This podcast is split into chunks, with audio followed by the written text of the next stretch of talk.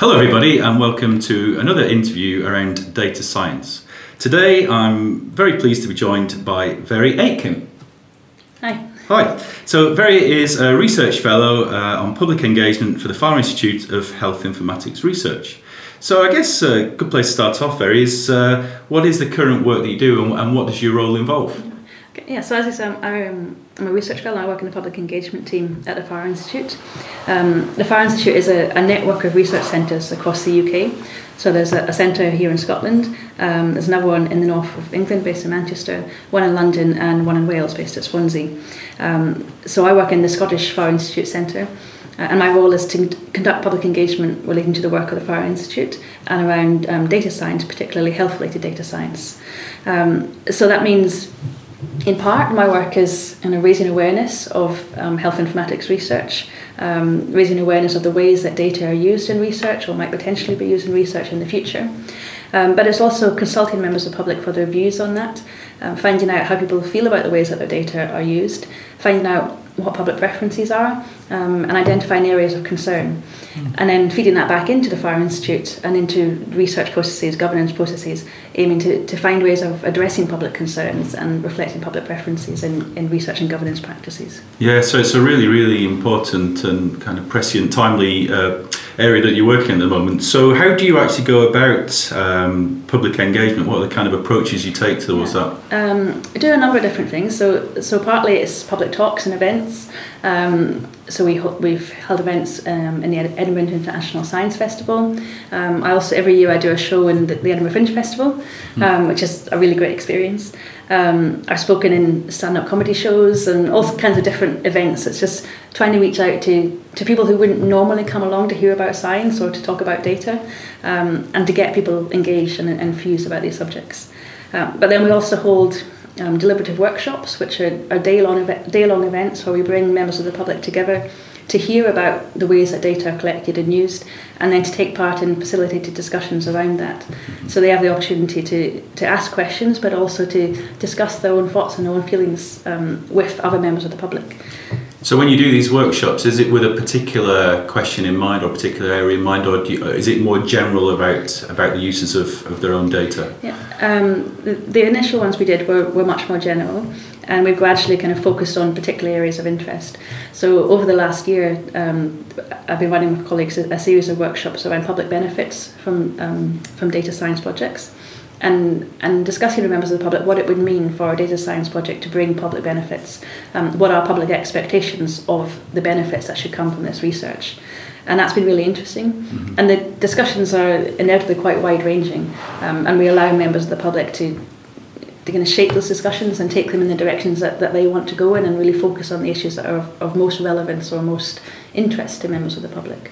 And so, what would you, when you first meet these people, members of public, what would you assess as their general level of understanding of, of what happens when data is collected and processed? Do you find that people actually have a quite a reasonable understanding, or are they completely clueless? It varies greatly. Um, often, I mean, certainly with the, these workshops that we've run, we're deliberately trying to get people who who have a, a, range of different levels of knowledge and understanding, and particularly people who haven't really discussed these things before. So people who wouldn't come to an event that you advertised as talking about data in, in health research. Um, and often people will start by sort of saying, "Oh, you know, I'm not sure I really know enough about that to discuss it," or "It's not really something that interests me." But when you begin to discuss it and you talk about what this data actually is, and it comes from, you know, it comes from use of public services, it comes from your interactions with the NHS, it, it relates to people's lives, and, and people can very quickly see the relevance of that, and, and they're really interested in it. And then, of course, then they have a lot of questions around, you know, the, the governance arrangements, around what are the safeguards in place to protect against misuse or abuse, what, what, in what ways are the confidentiality protected. And when you begin to discuss those aspects and, and set out the and certainly in relation to NHS data, the, the governance processes are, are very stringent and, and very robust. And for researchers to get access to that data is a is, is a yeah, it's a very rigorous process. Um, and that data is it's de-identified data. It's um, researchers have to to get access to that data. They have to demonstrate that they're only asking for the data they absolutely need and nothing more, and that's very important. Um, that they that it, any um, measures will be taken to reduce the possibility of identifying individuals for using that data.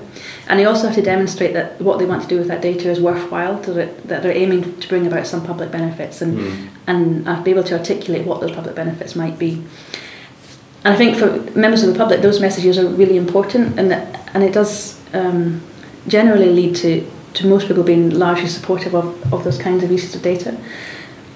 But not um, you know, nobody of us is 100% in favour of, of, all research being done using this data, and people will always have questions. Yeah. So I think often what we find is that while mostly people are in support of data being used in health research because they can see the value of health research, they need to be confident that that that what that research is aiming to achieve is worthwhile, that it's going mm. to bring some benefit to society, and that might be through um, you know leading to, to new treatments, to new cures, it might be through improving health services, or or it might be in some kind of um, a kind of incremental way that we don't quite know what, the end result is going to be, but we need to know that it's in some way leading to, to a positive impact and, um, and leading to benefits for, for patients or for wider society. Yeah, I mean, just picking up on one of the points you made earlier there about the uh, information governance, I mean, you know, I did a project here at the Data Lab around delayed discharges and had to use um, uh, medical data, and uh, it surprised me because I'm new to this world around the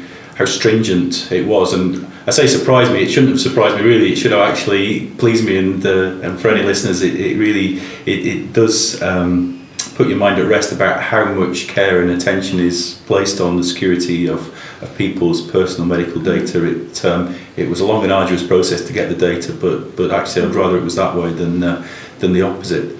Um, so do you think, therefore, that when you talk to people about the, the benefits of using their data, are they generally in favour of, well, yes, you could use my own personal medical data as long as I can see that this is the reason it's going to be used for?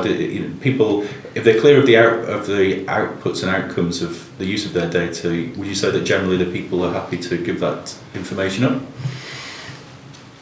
Largely, um, but I think you have to be cautious about making kind of generalisations about um, about everybody. I mean, we can't treat the public as being sort of a homogenous group, and there are certainly people within the public who have um, who are perhaps particularly vulnerable in one way or another, or who have um, who may be more likely to be sensitive to the ways that the data might be used. Certainly, in, in our public engagement work, we we try to um, engage with people from across society and, and from, very different backgrounds. Um, and that's really important. And it's important to, to bear in mind that while um, your medical data might seem sensitive to one person, to another person, even with potentially a, a condition that might have some stigmatizing um, aspects to it, and might be concerned about potential stigma from, from a condition, or, or people from vulnerable backgrounds, that their data tells different stories, and there are concerns around the implications of how that data could be used. But I think certainly when we bring people together to discuss these issues, and what's really important is that we bring people from different backgrounds and with different um, experiences, and people get to discuss these things together. That generally what we find is that the outcomes are, are kind of socially minded. So people are thinking about not just from their own perspective, but across society, what is the value of this and what are the impacts of this. Mm-hmm. Um, but that does relate to where there are some um, areas of concern that the concerns are often about what what is the outcome of this going to be? And is this going to have is it going to lead to better understandings which improve services and improve um, health outcomes across society? Or could it potentially be used in ways which say um, label people as, belonging to particular groups and which might then have stigma or, or which um, create policies which are designed for, um, for people in, in terms of how they relate to particular characteristics classifications rather than thinking about people as individuals. Mm. And these are the sorts of concerns that people discuss mm. um, in these workshops. And again, that relates to, to, the level or the extent to which people are, are, confident that this research is bringing about public benefits. Mm. So it's really thinking about what, what is the impact going to be within society and how is that data going to be used. So it, it's never really so much about what that data is, necessarily, but how it can be used and what the implications of that might be.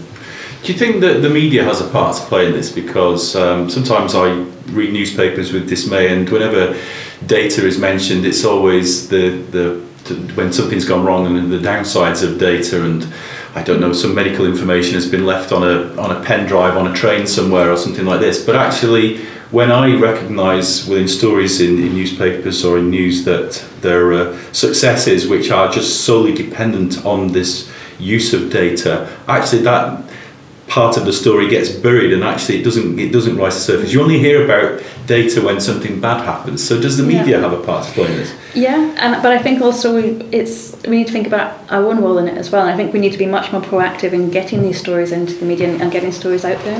I think there can often be a sort of cautiousness about um, maybe not wanting to talk about how we're using data because it's because there's that concern about the potential um, negative responses. But then the trouble is that what the, the stories that do get into the press are the ones that are led by the interest groups or by the, the by the um, yeah the interest groups who who are con, who are, who are keen to bring about the, those negative stories. Um, so we need to be much more proactive in, in getting a more balanced picture of what actually happens with data and why we're using that data, the role that data plays within society, and in a in a more nuanced way about the that yes there are some potential issues that we need to discuss, but we also need to be aware of the, the potential benefits of using that data. Mm-hmm. Um, and I think yeah, we need to be much more proactive in, in engaging with the media and engaging with the public to, to increase understandings of, of that. Yeah, I, I, once saw a talk by uh, Professor Spiegelhalter, I think, well, was and I think still is the uh, professor for the public understanding of risk, and he had this great phrase where he said, "The news is in the numerator." So if you imagine that you know something goes wrong once in every hundred thousand times, actually it's that one occurrence that's where the news is the news is in the numerator and uh, and that's something that I tend to always reflect back on when I hear these kind of yeah. stories in in the news. So what would you say have been the key messages then from the research that you've undertaken at the Farr Institute? I think that the emphasis on thinking about the public benefits that's that's really been the, the key thread that's come through all of our work. Um, a lot of previous work has focused on um, particular issues around privacy and issues around consent um, which are really important and, and certainly for members of the public it's, it's really important to know that your confidentiality is protected and to know that you in some way have or you can have a sense of control over how your data is being used but what we found is that actually much more important than that is this being assured that you that the research has a purpose and a value and it's going to bring about public benefits. Mm-hmm. And so I think that's been a really important message to, I guess, reorient the discussions and, and to yes, take account of the you know needing to avoid those negative impacts or you know avoid those concerns, but actually let's talk about it really positively and let's think about how we can add value from this data and and have a, a positive outcome from using data. But what's also very clear underpinning all of this is that it's about trust, and um, members of the public aren't going to be aren't going to be convinced by claims to data being used for public benefits if they don't trust the individual or the organisation who's making those claims. So we really need to focus on, on what it means for the public to trust um, institutions, or organisations, data scientists. Uh, and I think that what's really crucial there is to recognise that trust isn't something that you can manufacture or engineer. You can't make somebody trust you. Mm. So it's perhaps less um, helpful to focus on what it means to make the public trust you, but instead think about what does it mean to be trustworthy. And I think that's that's a really important message that's come out of our work to think about. Actually, we need to focus much more on our own practices and the ways that we ensure that the ways that we're using people data is trustworthy, the trustworthiness of research and governance practices. Have you found any difference in your research about people's um, the, the, trust um, beliefs in the difference between public and private sector companies, organisations? Yeah, and that certainly comes up an awful lot. So most of the work that I've done has been discussing um, public sector use of data or use of public sector data. But inevitably, when when you talk to people about this and you talk to people how they feel about data being used by academic researchers or public sector use researchers um, or health research, people almost always discuss that in comparison to, to the ways they think about data collected in, in the private sector. So they talk about data collected through supermarket loyalty cards or data collected through social media or internet service providers um, and the different expectations they have. So I think certainly until very recently, people would often they'd have much higher expectations of public sector providers, particularly say the NHS, um, to hold their data securely and to use it ethically and responsibly. Um, much lower expectations of social media providers, for example, so say Facebook, um, where they would recognise or expect that it's going to be used in some way um, mm-hmm. and that they don't necessarily know what way that is. But also at the same time, they, they often in the past would have said that they, they have a sense of control over that data because they, they give it actively rather than it being collected passively as it is in the public sector. And that was quite important for people. Mm. So I think um, with the recent controversy around Facebook and Cambridge Analytica, that's really challenged these ideas and it's challenged people's sense of control over that data, the, the sense that they actually know what happens with that data and, and what it could be used for. I think where as I said, I think people had low expectations of, of, say, Facebook and other private sector companies because they, they always anticipated that that data was going to be used for something. Mm. But I think people anticipated that it was going to be used in ways that, that create profit. It's going to be used for commercial interest. So it's yeah, advertising. advertising marketing. Yeah. And it's quite a different story when it's used for political purposes or it's used in ways which are perceived to have a different kind of impact on people's lives mm. um, and on society. And I think that, that forces a, a conversation and it forces a, a people to reconsider their data and the role that it plays, and also to think about while we, we might accept that our data is being used, what's the tipping point and what is and what isn't acceptable? Yeah, because there's differences between the legal uses of data and maybe the socially acceptable uses of data. And so, as you say, when you give when you give your data up to an organisation, you may have within your mind that they would use it in a certain way, and the ways that they use it, whilst not illegal, were certainly not the things that you thought yeah. you know, were, were the reasons you were giving them their data in the first place. I guess that also raises the more general question about ethics. Do you, do you think that enough consideration is given towards these issues around the ethics of, of data, uh, data science projects? So even if the work that's been undertaken you know, is, is very legal, but actually maybe there are ethical considerations, do you feel that they are given the due weight? Yeah, I, I think it's I think increasingly so. I think there's increasing attention to these sorts of issues and, and to social and ethical dimensions of, of data science, and there is increasing emphasis on public engagement and, and to thinking about you know how this relates to public preferences or, or potentially public concerns. Um, we often talk about it in terms of it's about maintaining a, or building and maintaining a social license for uses of data, and it's um, what is legally acceptable is not necessarily exactly the same as what is socially acceptable. Um, so of course we have to make sure that we're using data in ways which are legally permissible, and that's you know that's that's a given. But we also need to think about does it reflect and does it relate to public preferences and public values? Is it also publicly acceptable, socially acceptable? Mm. And I think what's really important is that often you hear ethics or ethical considerations discussed in a kind of in kind of a negative way. It's sort of about avoiding avoiding um, harm, or it's about avoiding um, a negative response. And actually, I think we need to be talking about this much more positively. It's actually about um, improving social relationships with science, and it's about building a social license in ways which which recognise that this the way we're using data is having positive impacts within society, positively impacting on individuals as, as well as across society. And I think that's that's really important, and we should see ethics as a a, a, positive aspect of the work that we do and it actually strengthens data science projects and makes these data science projects better. Mm. Are, there, are there any specific examples you can give of where you've been pleased to see the kind of the weight that's been put on the positive benefits of, of a project or uh, the ethical considerations? Well, I, I guess um, broadly speaking, I, I think that this is in it's, it's getting increasing recognition. So certainly within the researchers I work with, or data scientists I work with in the Farr Institute, there's um, there's a real commitment to work with the public, um, to, to take on board the findings of public engagement and to engage with the public themselves. I coordinate a, a public panel in the Farr Institute in Scotland and, and Farr Institute researchers will come to this public panel to discuss the research that they're undertaking, to discuss proposed research, but also research that's, that's underway, and to discuss findings of their research. Um, and it's really it's really great to see the level of enthusiasm that these researchers have to mm-hmm. engage with members of the public, to take on board their views, um, and to have that kind of open discussion.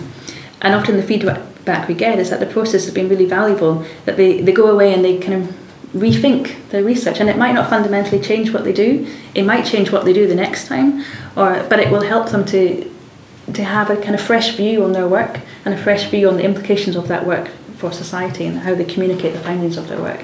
Yeah, because you and I were recently at a Cancer Innovation Challenge, and it was the first time I'd attended an event like that, and um, I was quite surprised to, to find that there were actually members of the public there because the whole workshop was around uh, how to use data with specifically to target certain kinds of cancers and, and it was good to see and actually there were cancer survivors there I believe actually amongst yeah. the public who were there to give their input and obviously you know to so that these kind of uh, projects are not just led by the academics or the clinicians that they are actually bringing along the public in the way that yeah. they uh, follow them through and it's really important to, to recognise and value the level of expertise that, that public participants bring mm-hmm. uh, I think there's a and even with the, the best of intentions, a, a, data science team or those working on a data science project, you know, they might be really committed to bringing about social value and benefits from their work. But if we only have discussions around what that means within our disciplinary teams or those working in the same areas ourselves, we miss out on a lot of insights and perspectives that can really add value to our projects. Mm-hmm. So it's by bringing in